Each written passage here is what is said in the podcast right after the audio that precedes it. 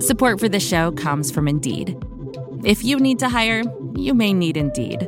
Indeed is a matching and hiring platform with over 350 million global monthly visitors, according to Indeed data, and a matching engine that helps you find quality candidates fast. Listeners of this show can get a $75 sponsored job credit to get your jobs more visibility at Indeed.com slash podcast. Just go to Indeed.com slash podcast right now and say you heard about Indeed on this podcast. Indeed.com slash podcast. Terms and conditions apply. Need to hire? You need Indeed. Startups, you don't need to settle for a cumbersome banking experience to protect your money. Mercury offers banking and credit cards with effortless experience, giving ambitious companies greater precision, control, and focus without compromising security. Open smarter checking and savings accounts, control spend, optimize cash flow, and close the books in record time.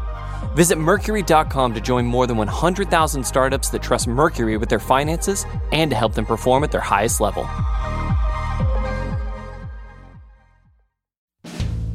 Hi, I'm Kara Swisher, editor at large of Recode. You may know me as someone who's thinking maybe I should stop clicking on all the links that Mohammed bin Salman has been texting me, but in my spare time, I'm just a reporter, and you're listening to Recode Decode, a podcast about power change and the people you need to know around tech and beyond. We're part of the Vox Media Podcast Network.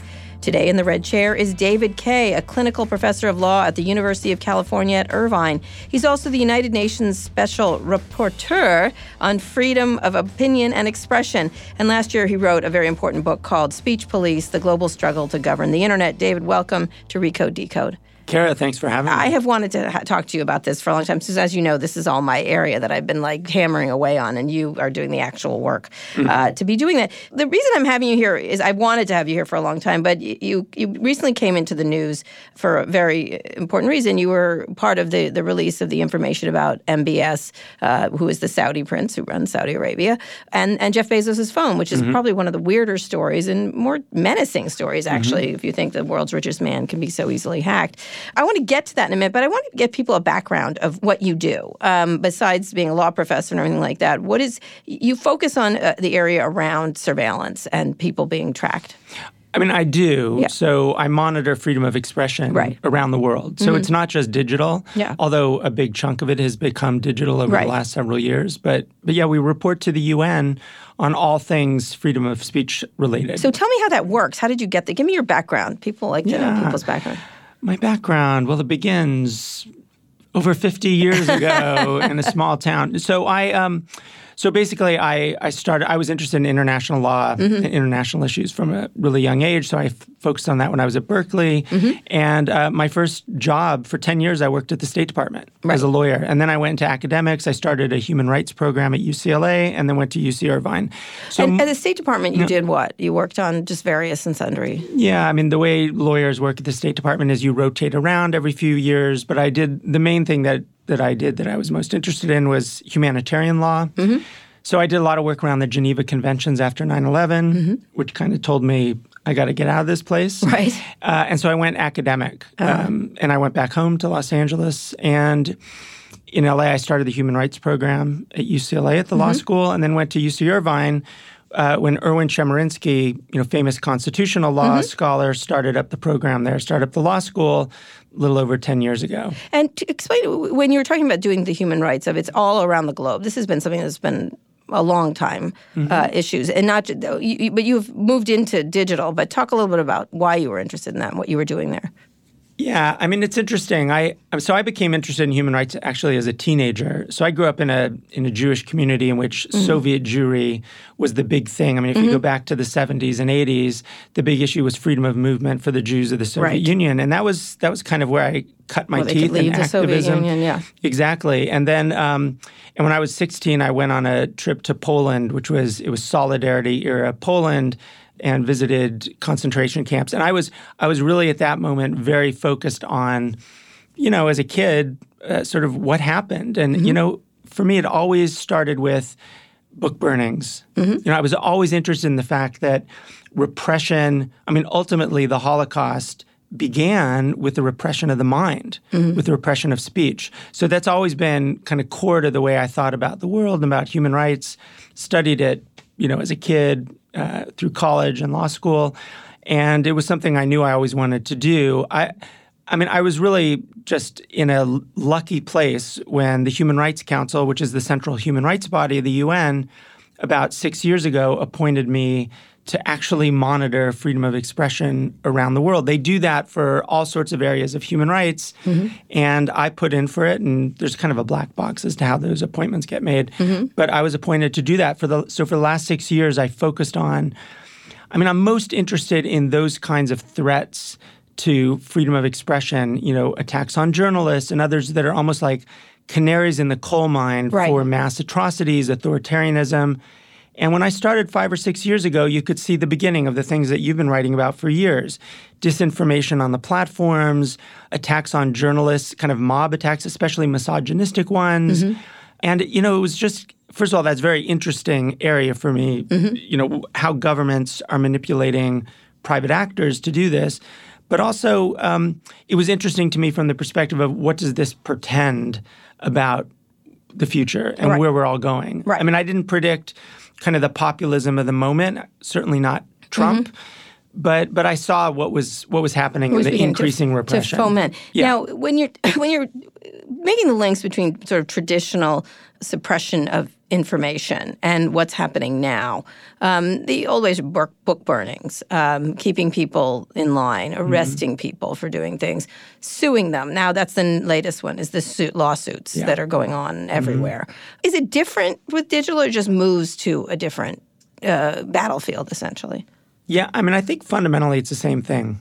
it's a new battlefield, mm-hmm. um, and you know, governments forever, you know, leaders forever have always tried to suppress the kind of information that people share. Mm-hmm.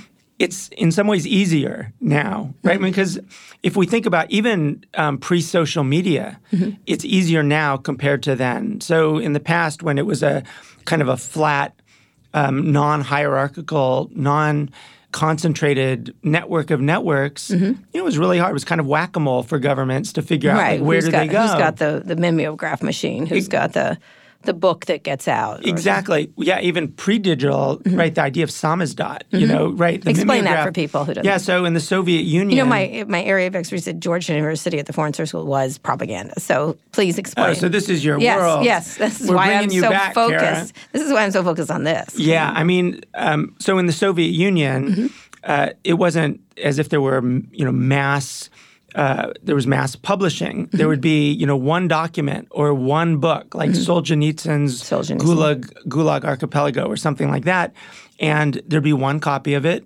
uh, and it would travel around mm-hmm. by by hand among activists, among people, and it was known as samizdat. Mm-hmm. And uh, you know, back then it was for for the Soviets or for any actor to just find that particular document and destroy it, that would be one way of ending, you know, sort of the information mm-hmm. flow. If you fast forward maybe 20 or 30 years to digital age, but pre-social media, mm-hmm. I mean, it was the blogosphere. It was, right. you know, people would share, but you know, governments could target particular blogs or particular mm-hmm. outlets, mm-hmm. but they'd be moving all the time. Right.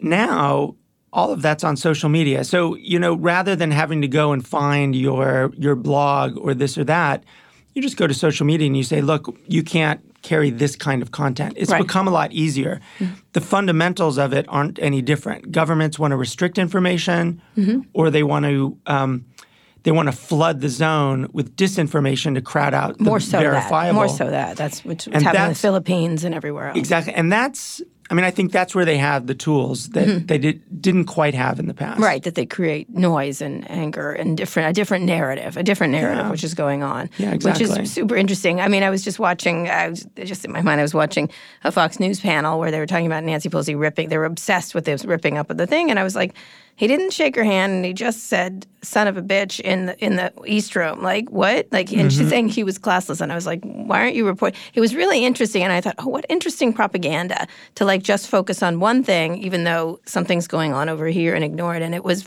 it was riveting. And i thought this is really effective. Yeah. It was really an effective use of cable in this case. I think it is effective. Yeah. actually and one of the things that like I try in my own work to avoid is blaming it all on digital. Mm-hmm. Right. Because because obviously you know Fox News as state media basically has a big role in this, and Mm-hmm. Right. it plays off with digital. Well, they play together. That's what happens. It completely goes in a big circle. Completely, but it's not you know as bad as say disinformation on Facebook is. Mm-hmm.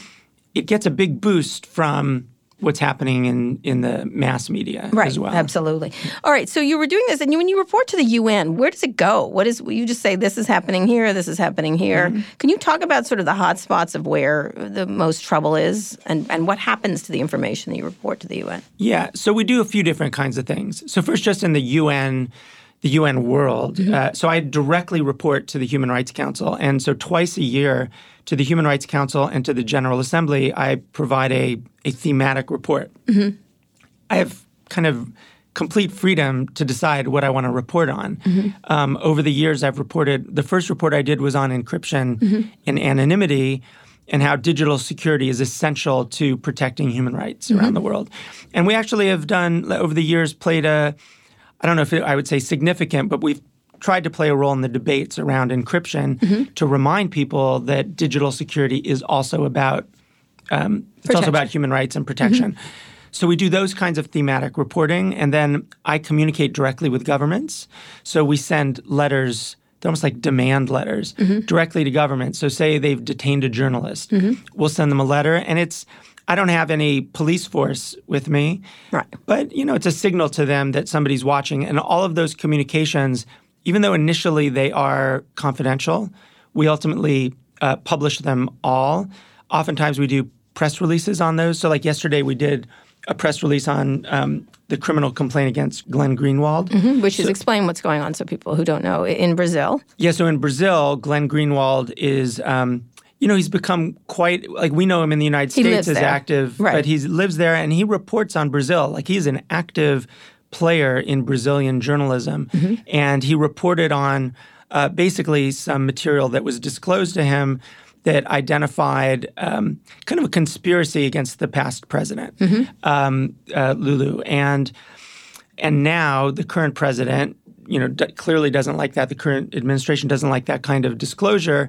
And uh, there's been a criminal complaint lodged against. Meaning uh, he was a journalist who accepted information, uh, Yeah. whistleblower information, essentially, and is using it, which is very common. I've used it. Lots of lots of people get memos, internal memos, not quite Exactly. as disturbing as that one, um, and you use them, and you never get dinged by the company or anything else. You just never do. And in this case, they just didn't want it out, and so they're trying to blame not just the person who disclosed it, which they're within their purview to do so, Mm-hmm. um, just like they did with uh, Edward Snowden and others. But in this case, they're targeting the journalist. Yeah, and and the parallels to Snowden.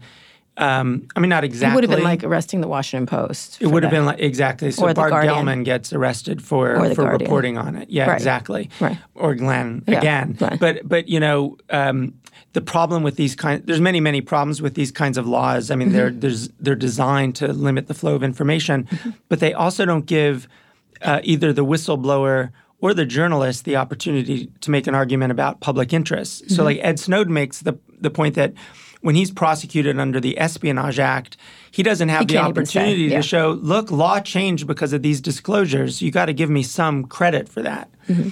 So anyway, so we we do that kind of work in raising these issues publicly and with the governments. Um, and then we we also do country visits. So I've gone to places like Turkey, Tajikistan, Mexico, Ecuador. Uh, I just went to Ethiopia in December, and we do these kind of concentrated um, investigations, fact finding in a particular country and say, here's where you're doing fine. We like to see this, particularly in transitional countries. We say, look, here's where you need to be doing some more work to improve freedom of expression in your country. Yeah. And if you look at the the whole global look at globally, where are the real problems from your perspective right now? Yeah. I'm just, you know, recalling what's going on in China today around this doctor who tried Mm-hmm. to essentially say there's a virus here and he died of the virus and was actually quite uh, uh, maligned by the government bef- while he was doing it. yeah, completely. I mean, that's Arrested, detained, detained, yes. right. Was he? Was he? Something he like detained, that. but he was clearly Right. pressured simply for identifying a Yes. Mm-hmm. medical emergency.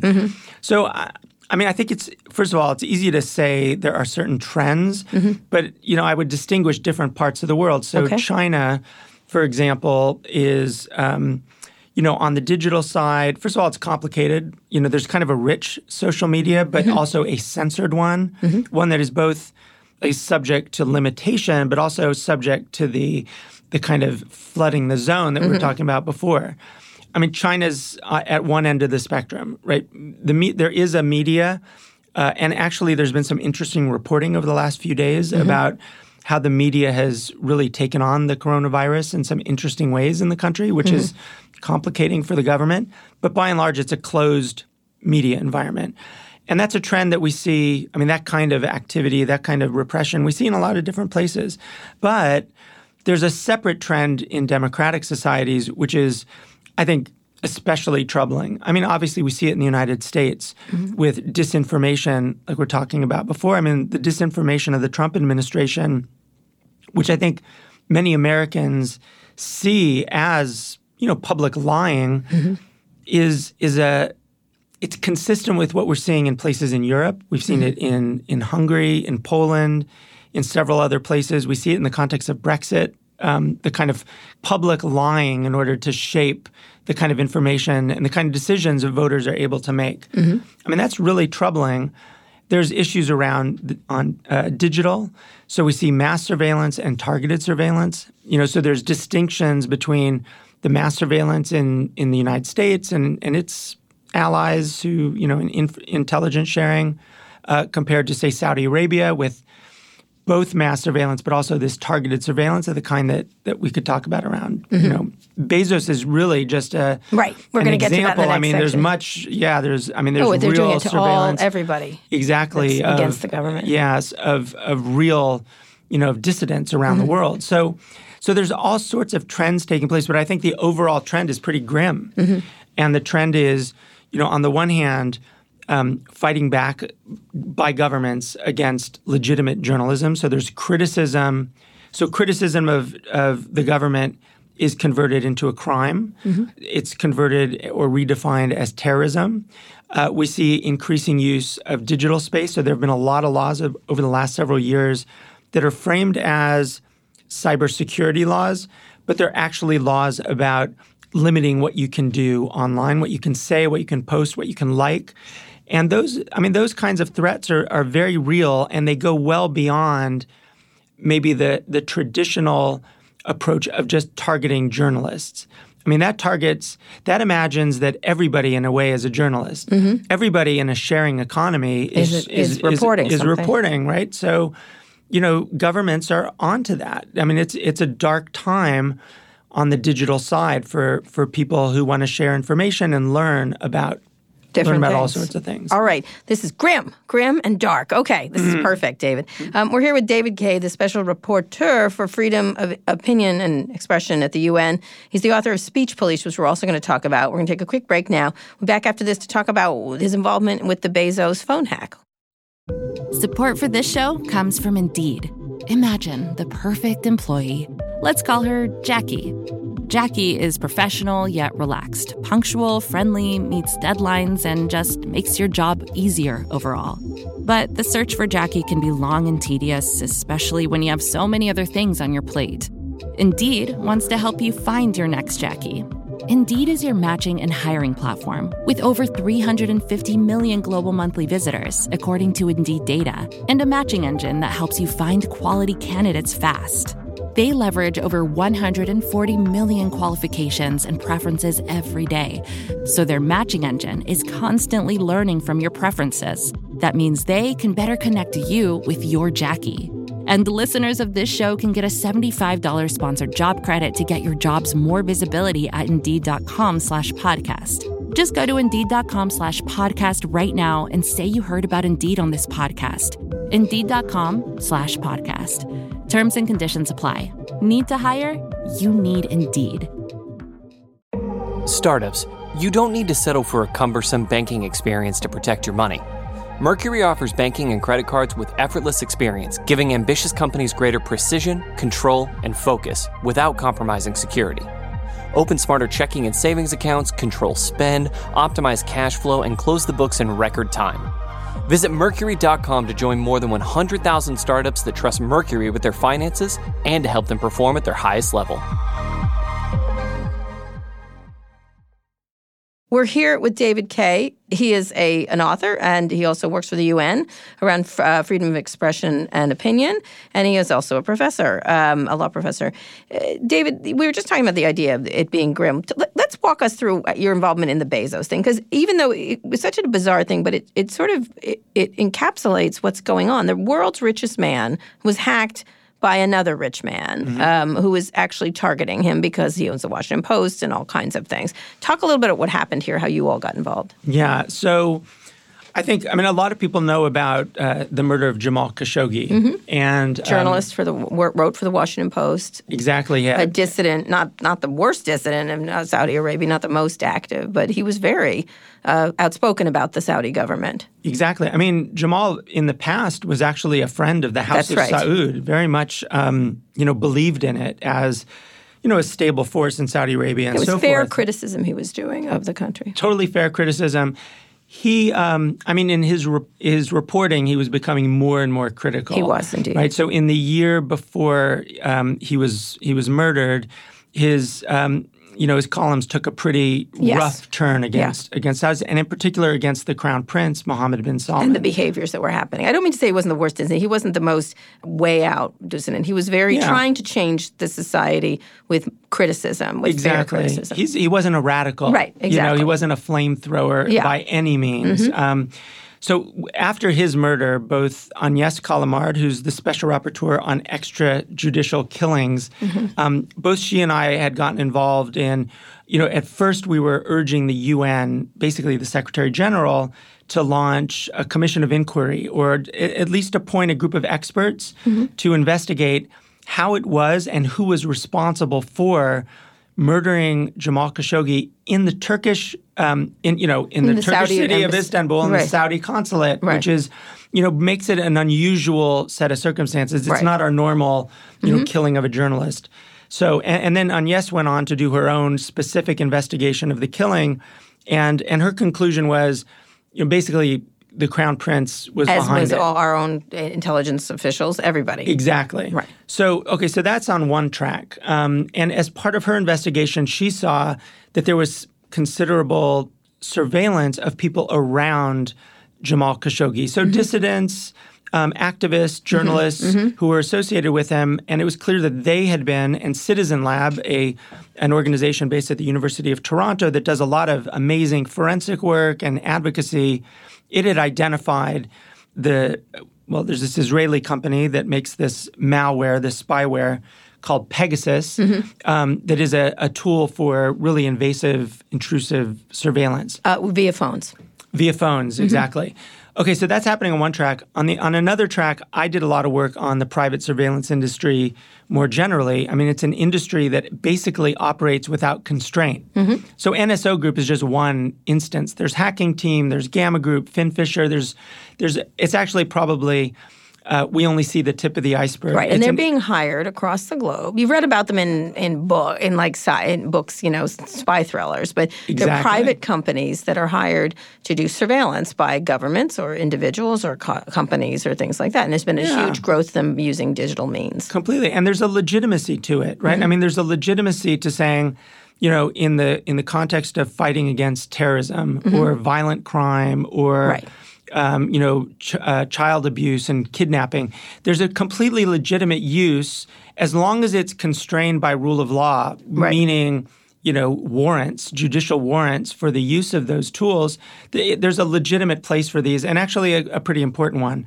The problem is that these tools are abused around the world against journalists, against activists and human rights and defenders yeah. and dissidents. So, so I did a report last year that focused on the on the industry, and I basically called for a moratorium on the transfer of this technology, at least until there's a legal framework around its mm-hmm. transfer and constraint on its use. So, you know, basically that put on Yes and I, it gave us some profile on these kinds of issues, mm-hmm. and so we were uh, we were basically handed uh, this forensic report that looked at um, this allegation that Jeff Bezos had head been of hacked. Had head of Amazon had been hacked not not just by Saudi Arabia, because that had been out there. His chief of security had made this allegation about a year ago, I think in, Mm-hmm. in February or March last year, um, but actually tied it directly to interactions with uh, the crown prince, with Mm-hmm. MBS himself. All right, so lay this out how this happened. Th- This was a report that Ga- Gavin, um, I'm sorry, his last Gavin name. de Becker. De Becker, who worked as a security head for Jeff Bezos. You'd imagine the world's richest man has security around him. For sure. Um, and you'd imagine he would be safe because he's the world's richest man. But indeed, that is not the case. Yeah. Um, and there's all kinds of points of uh, vulnerability. There's a lawsuit right now from his brother-in-law who seems to have taken his pictures and given them to the National Enquirer. From what it, he, it looks like that's Yeah. what happened. That's what the National Enquirer said happened.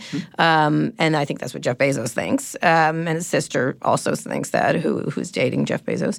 Um, but th- that that's a weird point of vulnerability. That's a strange little side note. But this is a real. This is someone who was texting uh, using WhatsApp. Is that correct? Yeah. So what happened was, um, it's funny you say WhatsApp, and my WhatsApp goes off. You have this magic. I never use ability. WhatsApp. It's owned by. So, Facebook. um, so basically, what happened was people might remember that MBS did this national tour. He came to the United States. He, He spent did. like three weeks. He was in Silicon Valley quite a bit. Exactly. Went to the valley. There's pictures of him with, I think, with Sergey. Brin, and so he comes to Los Angeles. I was invited to something. I'm like, no way, I'm going there. Yeah. Well, No you know, way. you could have had this. Uh, you could have been a part of this story. No, thank correct? you. Yeah. I was. These people were just.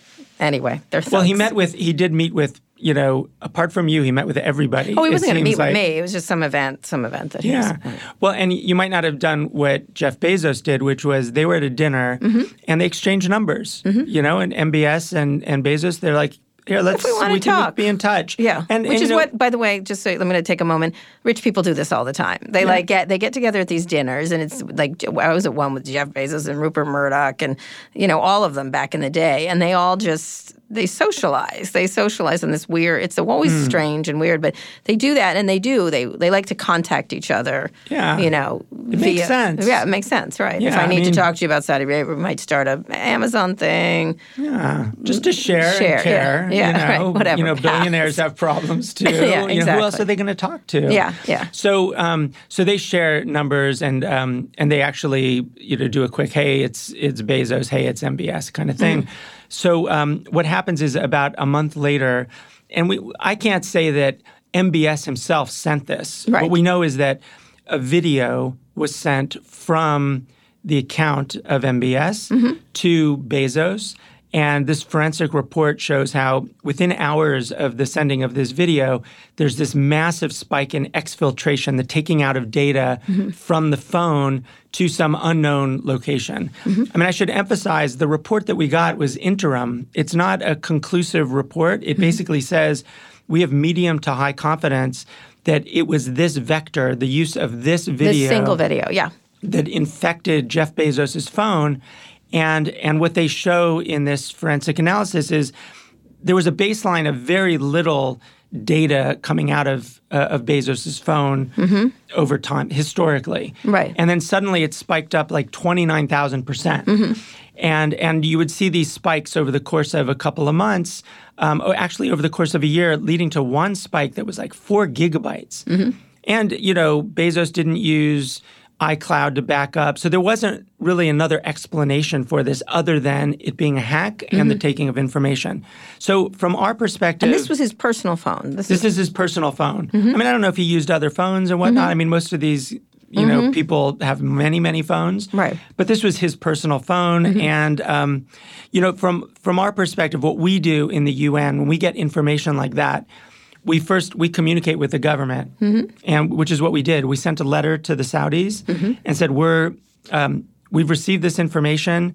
Uh, if it's true, this raises really grave concerns about freedom of expression, and you know that we laid out you know, the relationship between Bezos and the Washington Post, Jamal Khashoggi, the connections between, um, you know, this particular hack or allegation of a hack and the hacks that have been alleged about the people around Khashoggi. Right. So, um, and Jeff Bezos is around Khashoggi. Just for those who don't know, Yeah. Jeff Bezos owns the Washington Post, and there's been a lot of noise because it's been like, Trump has attacked it. Uh, Trump is very close to MBS, so it's alleged that they're trying to get at Jeff Bezos in some fashion because they're angry about um, his his paper, his ownership of the paper. Yeah, it, no, exactly. And that's so from our perspective, like we're not saying to either the Saudis or to the public. So we did a public statement about this. Mm-hmm. We're not saying this is conclusive evidence, but there is enough here. One that the Saudis have targeted. some questions to answer, and mm-hmm. it certainly looks like they targeted Bezos. And in light of the kind of the entirety of the relationship between Bezos and the Post,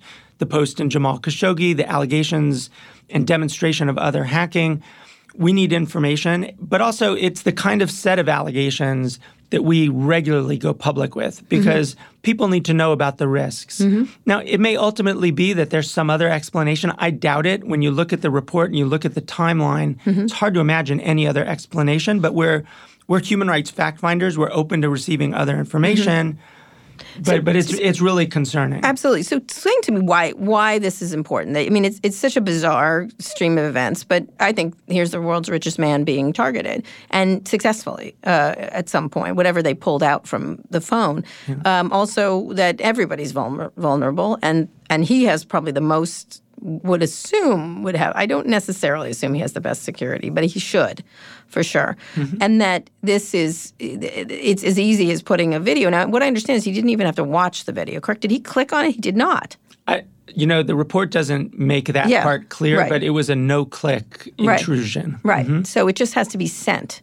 Yeah, exactly. So explain how that works. Okay, so actually, there's a separate track here, mm-hmm. uh, which is WhatsApp was vulnerable to exactly this kind of. It was basically WhatsApp and this is iOS. owned by Facebook. Let's yeah. add another wrinkle to it. Right, WhatsApp right. So here's our WhatsApp Facebook link, but there's also an iOS link. I mean, mm-hmm. basically the vulnerability here, which was that you didn't even have to answer your phone, you didn't even have to click on the video in order for it to um, for it to infect your phone. Mm-hmm. So again, I mean that's not just WhatsApp; it's also Everything. a device security problem. Mm-hmm. Um, and and actually, since the time of the the Bezos hack, WhatsApp and Facebook uh, have sued the NSO Group, mm-hmm. uh, this surveillance company in Israel, for doing exactly this, for creating this software that targets the platform in order to mm-hmm. create these kinds of intrusions. Mm-hmm. So, um, I mean, I can't really explain the technical side of how right. this happened,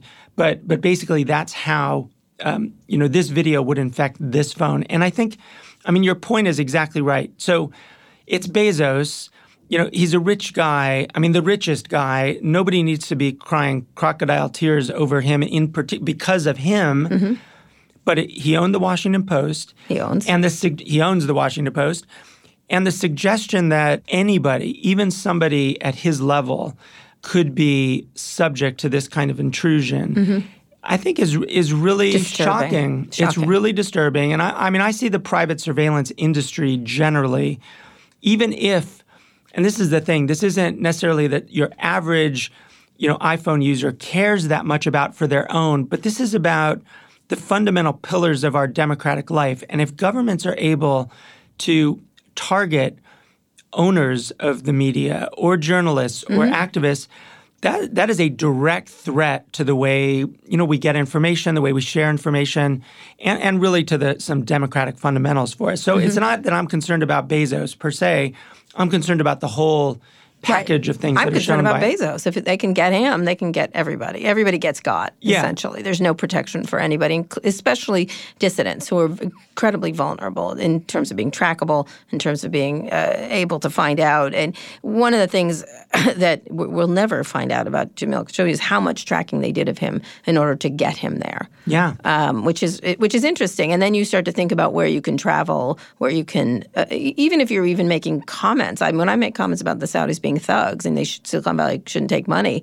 I'm like, I'm not going to Saudi Arabia. There's mm. no way I'm going to Saudi. You know what I mean? I'm not yeah. going to show up in places I'm invited. You know, and I'm like nobody. Like, you know what I mean? You just think about the, you know, the ability to make valid criticisms about, uh, you know, uh, uh, autocratic regimes. Completely makes it, it chills. It's a chilling thing, which I think is, is disturbing to I a lot of people. Totally agree. And on top of this, I think what's just really outrageous is how so many people, so many governments, mm-hmm. and so many companies continue to engage with the Saudis. Mm-hmm. So, you know, the Saudis hosted a cybersecurity event just this week. Mm-hmm. They host this, you know, Davos in the desert yes. every year, yeah. and this, which is actually something that Bezos uh, after the Khashoggi murder, he decided he wasn't going to go to. It wasn't a public thing, Mm-hmm. Right. but that really ticked off MBS. Yes. So a lot of people didn't go for one year, and then they all came back. Now I'm guessing Bezos isn't coming back. No, but- he's not going back. Yeah, yeah. But but this is the problem: is that you know these things happen, and what's the reaction? So I'm just you know a UN reporter basically on these things, but governments keep going. Governments keep. Um, I mean, they continue to fail to regulate this industry, Mm-hmm. and um, and they continue to let basically to let MBS be treated as if he's just another member of, you know, the you know the ruling class of the world, Right. and that's to me that's really disturbing obviously it connects back to something you were alluding to earlier which is you know the connections between trump the trump administration and and the saudis but you know frankly you know democratic and republican governments have 100%. always and Silicon been Valley. this, yeah. Silicon Valley takes Yeah. so much money. I mean, through the Vision Fund for SoftBank, Completely. they're taking this money and they're, and they're uh, willingly doing it without without doing it. We're going to get back to what we do about this when we get back. We're here with David Kaye. He's the special rapporteur for freedom of opinion at the UN and the author of Speech Police. We're going to talk about that in a second when we get back. Wow, that guy means business. Just an amazing player. No, not him, the sports photographer behind him. Uh, what? He has a business bank account with QuickBooks Money where he earns 5% annual percentage yield, so he's scoring big on and off the field. You might even say he's the MVB, MVP? The most valuable business. Making your money work harder. That's how you business differently. Intuit QuickBooks. Banking services provided by Green Dot Bank. Member FDIC. Only funds and envelopes earn APY. APY can change at any time. Support for this show comes from Fiverr, the world's largest marketplace for freelance services. In the fast paced world of business, every decision counts. And when it comes to hiring, there's no room for guesswork.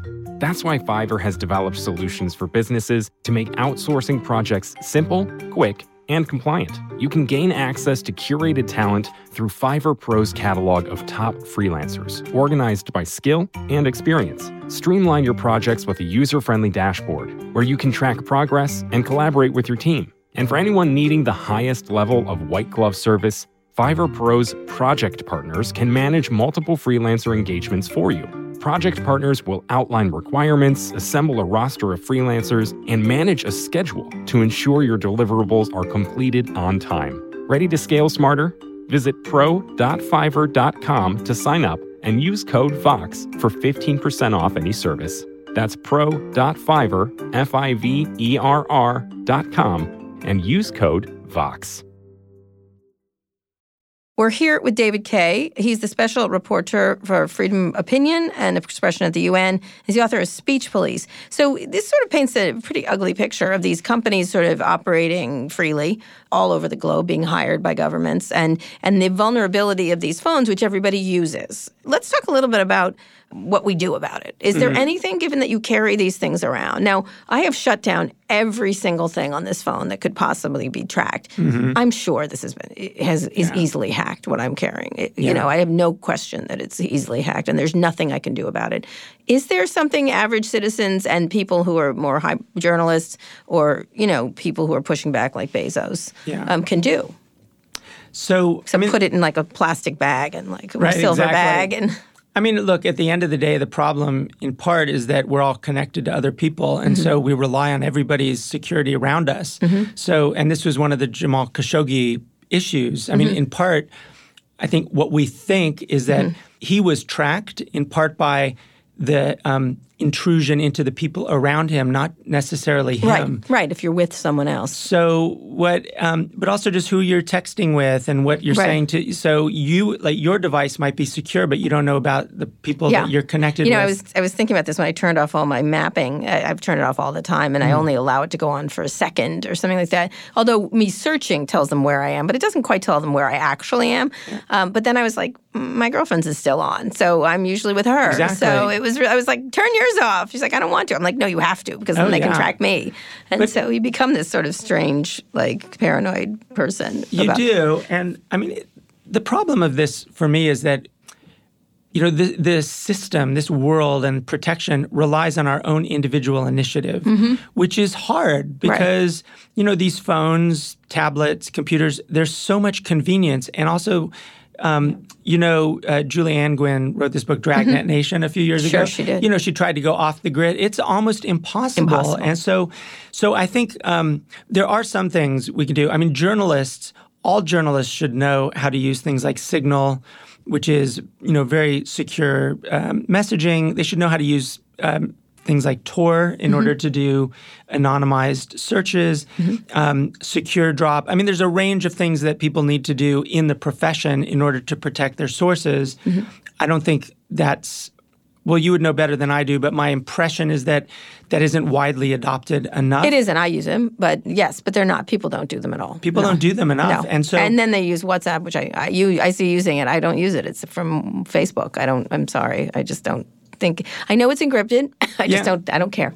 No, I- th- so the thing f- for WhatsApp is um, pretty much everybody I work with outside the United States uses it. So Right. it becomes a kind Yes, of yes. a crutch. I mean, Right. I, I tend to, I, I don't I'm not alleging that Facebook is spying on you. I just, Yeah. I don't know. I just Yeah. don't even want to guess. I don't even want to take the risk. It Yeah, no, I totally understand that. Right. But so there are other things. So I actually think there should be a kind of movement. Mm-hmm. People have been talking about this for years, but there should be a movement of you know encryption and the use of encrypted technologies Mm-hmm. generally. I think some of the companies, I mean, Apple has moved into this space in a pretty productive way, at Mm-hmm. least domestically. I wouldn't say that they're the best actor when it comes to dealing with China. Right. Um, so it's kind of market specific in a way, but the more people who use these kinds of tools, Mm-hmm. the more there's a generic or a generalized security for We'll talk about Apple and what's happened recently around encryption, since encryption was an area that, that you uh, that is important. Um, Apple just um, resisted a government inquiry into opening up an iPhone. It's around encryption, and at the same time, it gave a lot of information up of this uh, from iCloud, the stuff that was demanded by warrant. Yeah. um, which it does, which it always does. You- You're right. They, it's sort of- a, a mixed bag with Apple because they are defending encryption and did previously with the Obama administration. At the same time, these companies can't resist for too long. Essentially, if they want other things, they have, there's a lot of pressure to bear on them. Yeah, it's true. I mean, luckily, I mean, after the Snowden revelations, Mm-hmm. really, there was a, a sense of common cause among many of the companies, and Yeah, the tech and you know, in the few years after 2013, kind of the the mass move to HTTPS on websites was also amazing. I mean, there, there are a lot of good Mm-hmm. This things. is a protect, a more protected. Explain what it is. Well, H, as compared to HTTP, it's just a protocol that is secure. It's an encrypted connection with your website. I mean, the metadata is is visible. In other words, um, the fact that I'm seek, I'm going to the New York Times website is known, but what I'm actually looking at at the Times Right. site is not. So. Um, so that I mean, there are some good things. I don't want to paint a totally grim picture. I mean, some of the companies, particularly on the device side, I think have moved to um, to a kind of a privacy, uh, maybe a, a- centerpiece of their Yes. business model. Right. Mm-hmm. That's really good, and and it's not just privacy for privacy's sake. It's privacy for all of our communications for. You know, for journalists, for activists, and just for you and I, or like me Mm-hmm. to contact my spouse or you yours, and you know that that part is really that's that's a good sign, and it's a defense against at least kind of low hanging fruit Right. surveillance. right, absolutely. So that's a that's a good thing. But but generally speaking, you know, I mean, we're talking about, or at least we've been talking about surveillance at this targeted level. But you know, at the end of the day, the companies are all collecting huge amounts of That's right. information about us, and are we really certain that governments aren't going to get access to that information? I'm certain they will. Yeah, so that's a big threat. I mean, it's a threat enough that the companies have that access to us, which, you know, in the United States we haven't regulated at all. Mm-hmm. I mean, I actually do think Europe will regulate, and that's going to affect us. I mean, Absolutely. GDPR is already having that effect. The the um, general data protection regulation in, in the European Union, but um, but generally speaking.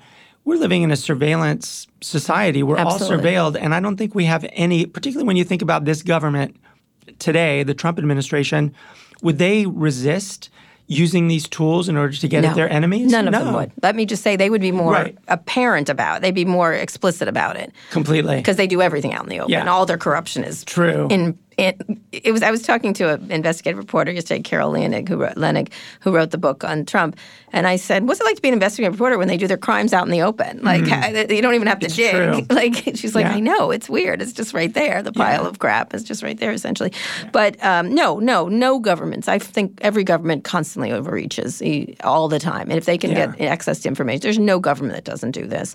Um, that's true. It, there just isn't. Like and as I much as we a, pretend and romanticize our previous I governments, they don't. They I agree. surveil. Well, and I mean, you're exactly right. I mean, the last, I mean, the Obama administration was really fighting on and fighting on encryption. Right, they were. You know, fighting on I this, had a long this very basic tool. Mm-hmm. Oh, I mean, well, he was pro encryption until he was anti encryption. That's what my argument with him was. You know, and he was. I, I, get that you see certain things and you see the world, and it's an ugly place when you get much more information. Yeah. But it, it, it wasn't an excuse. I was like, you changed. So just say you changed, like, and explain to me why that was. And I think I think that's right. And I think governments all I mean, or we should say maybe like politicians mm-hmm. who come in with this rosy view, like we're going to protect this and that, mm-hmm. and then they get in. I mean, it's a Washington problem too. Mm-hmm. It's like you get into this security environment and you're convinced about the darkness of the world, but Mm-hmm. but it's a narrow way of thinking about security, right? You Absolutely. know, because all of our security is at risk, and not just at risk from you know the prying eyes of our neighbors, but mm-hmm. from criminals. Mm-hmm. I mean, it's a real in, an insecure internet is terrible for everybody. Absolutely, so, you know, certain people like Ash Carter and others did believe in it because yeah. he understands the importance of, of that. Exactly. What's interesting to me is is what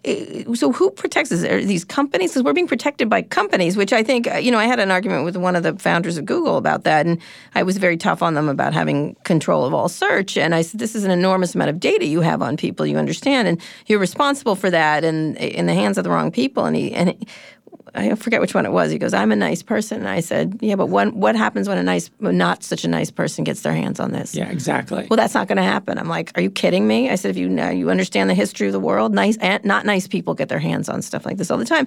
And so, what what do we do in this situation? Because the government's interests are in collecting more information, the company's interests are in collecting more information, and MBS, whatever the hell he's up to out in Saudi Arabia, he definitely wants to collect and mm-hmm. then suppress.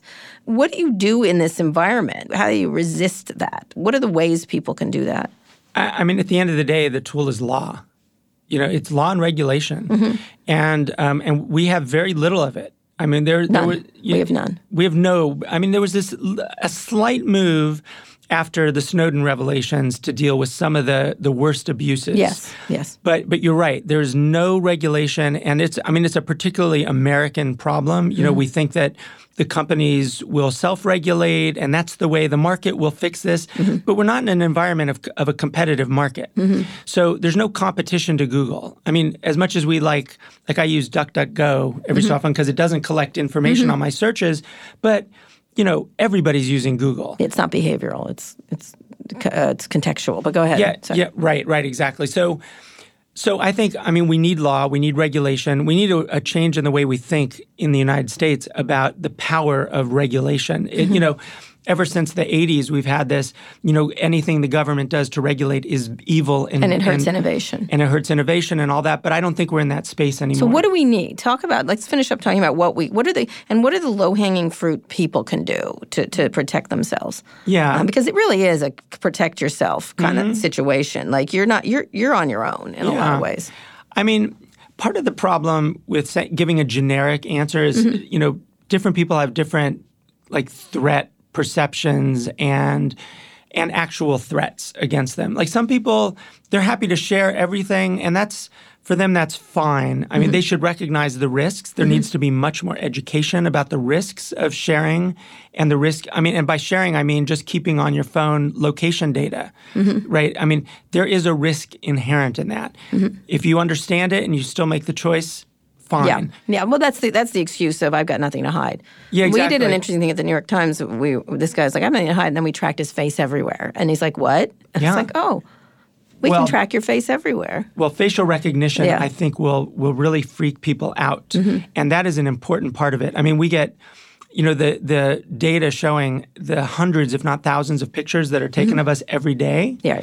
Um, You know that that should be really concerning to people. But that also highlights how massive a problem this is. Mm-hmm. This isn't just a problem of our devices; it's a problem of public space And public and we cameras. have n- and public cameras, and we have no we have no regulatory, there's no overarching approach that says privacy is essential to a democratic society, as it should be in the United States, as Europe has, has been recognizing for several years. And we need to constrain the companies in their collection, and we need to constrain our government in its use of that data. Mm-hmm. We don't have anything like that. So we, we really do need a massive movement on that. I mean, we're so we're just in this moment where everything seems grim from climate change, you know, to the Trump administration mm-hmm. to to social media, mm-hmm. everything. But this has to be a central piece. It really does. I'm, I'm, I'm trying to figure out how to get people aware of it. I keep calling them cheap dates. That seems to get to them. I'm like, you, t- you took a map and a, you know, uh, an ability to look up when someone died and. Yeah.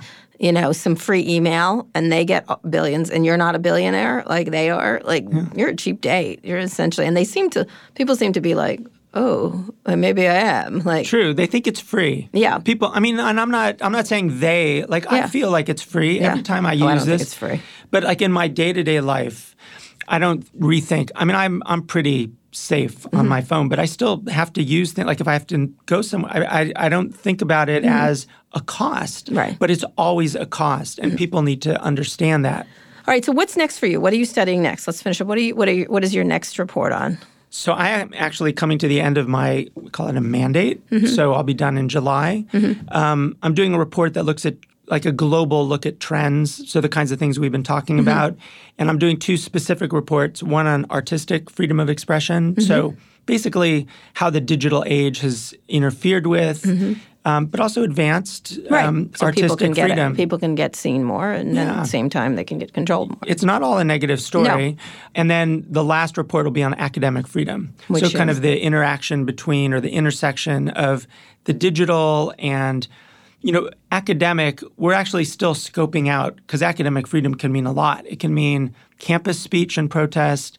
It can mean the way in which, for example, if you're teaching, if you're a scholar of something in China or Turkey right now, that could you could lose your job just because of the nature of the thing that you're studying. Right. Um, so you know, we're trying to figure out what exactly is the core issue for freedom of expression and academic freedom right now. But those are the two thematic areas, and then we're doing continuing to do work on on the private surveillance industry. I mean, my big push there is we need law. You know, we need law at the local or national levels, but we especially need a global framework for to, to be for that. monitoring these Yeah. companies that are being hired by lots of different people. Yeah, to do these exactly. Um, then I'd be remiss. I want to finish up the the other day. recently, Mark Zuckerberg. I was at his speech, the paid versus free speech speech at Georgetown, and then he did Oh, yeah. this. Um, I'm I'm all about free expression. How Mm-hmm. do you react to that? Him wrapping himself in the cloak of free expression. You're someone who this is an important issue. Yeah. and I think you're committed to this idea. Completely. I mean, I had a pretty negative reaction to his speech. This was the one um, Mm-hmm. At like, Georgetown, when he was fall last year. conflating free speech with paid speech, but you know, whatever. I, I mean, I. So uh, there's some good things right now that are happening in social media space. Mm-hmm. I should start with the good. It's like a rhetorical. Uh, there's some good stuff happening. One of them is, I think my hope is that this this um, the Facebook move to this content moderation board, mm-hmm. which is not a bad idea. Mm-hmm. You know, my Mm-hmm. Hope is not. I wrote that. I hmm? find I, I paid them one compliment this year about that. It's, It's not a, a- bad idea, or but it could become a Potemkin village. That's my feeling. this is the problem. So we're actually I'm going to be monitoring that mm-hmm. over the next year. But I, I, I, my hope is that that is a kind of spur to cross industry regulation. And if that, you, I could imagine several different. Uh, ways of doing that. I mean, one could be direct government regulation. That concerns me a bit because government regulation of content historically is always Yes. bad. It always leads to bad places. But what I do think we could have regulation around, and it may be that that what Facebook is doing might might convince people this is important, is we can have regulation around transparency. Mm-hmm. There needs to be a lot more disclosure about, and it's What not just Facebook, collecting.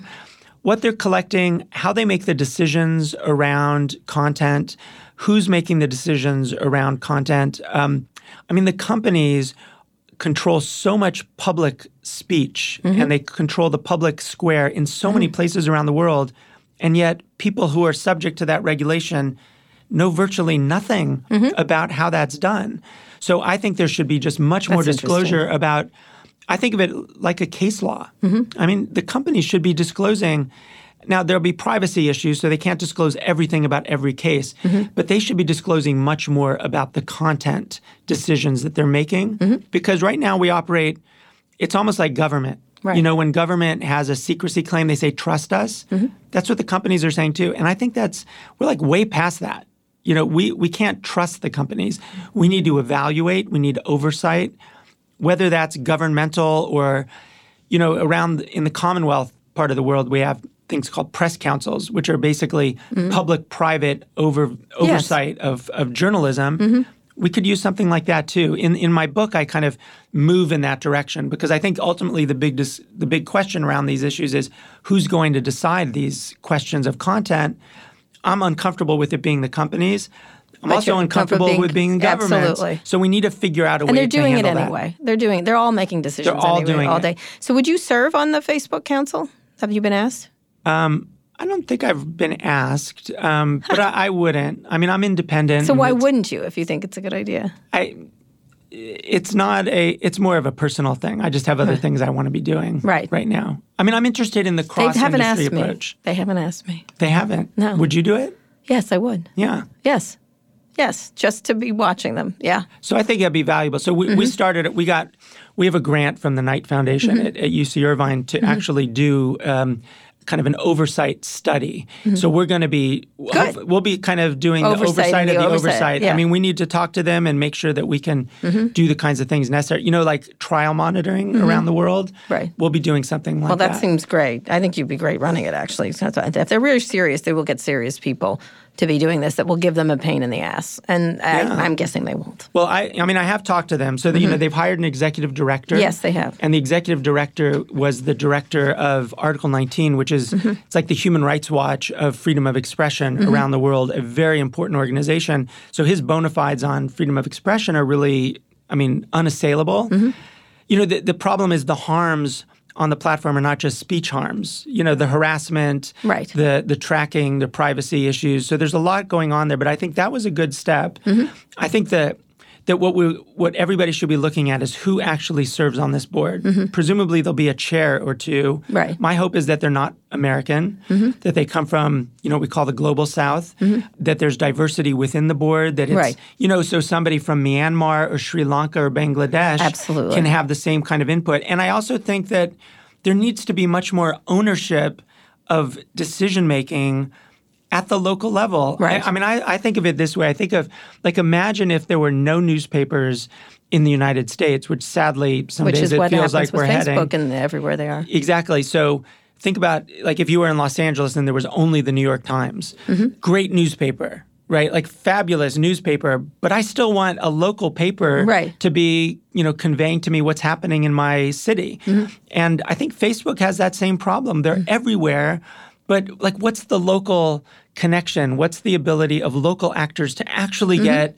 local information that is um, evaluated according to you know it can be human rights standards, but but with like a local flavor to it. That doesn't really exist right now. And, and it's a question of responsibility. It's like eh, like look, this was just a story about the vaxxers that, that like this woman gave her kid potatoes, a kid died or whatever. It was on an anti-vax uh, group on Facebook, and Facebook's been trying to get rid of them, but they just have to get rid of them. Like they're trying, they can't try to get rid of them. They have to get rid of these groups, um, which are spreading false information, and to hide behind freedom of speech in this case is irresponsible. is what Well, especially on the paid side. Yep. I mean, I really think that the, 100%. the idea that, you know, in this McKay Coppins Mm-hmm. story in the Atlantic really underlines this. I think people who haven't been following this, Mm-hmm. like you and, and I've been following it for many years, are going to be, they should all read this story because the the use of, of the platform and the platforms Mm-hmm. and mass media, which buys into it all too often, um, as a as a like a vector for disinformation is harrowing Mm-hmm. Right. really and the fact that i mean i get I'm, I'm fully on board with the zuckerberg line that we can't be the arbiter of truth Yes, but that, that- doesn't mean that they can be the facilitator of untruths they have to figure out that that Best balance line I have heard it said. Well said, David. I'm going to end on that. Say it again.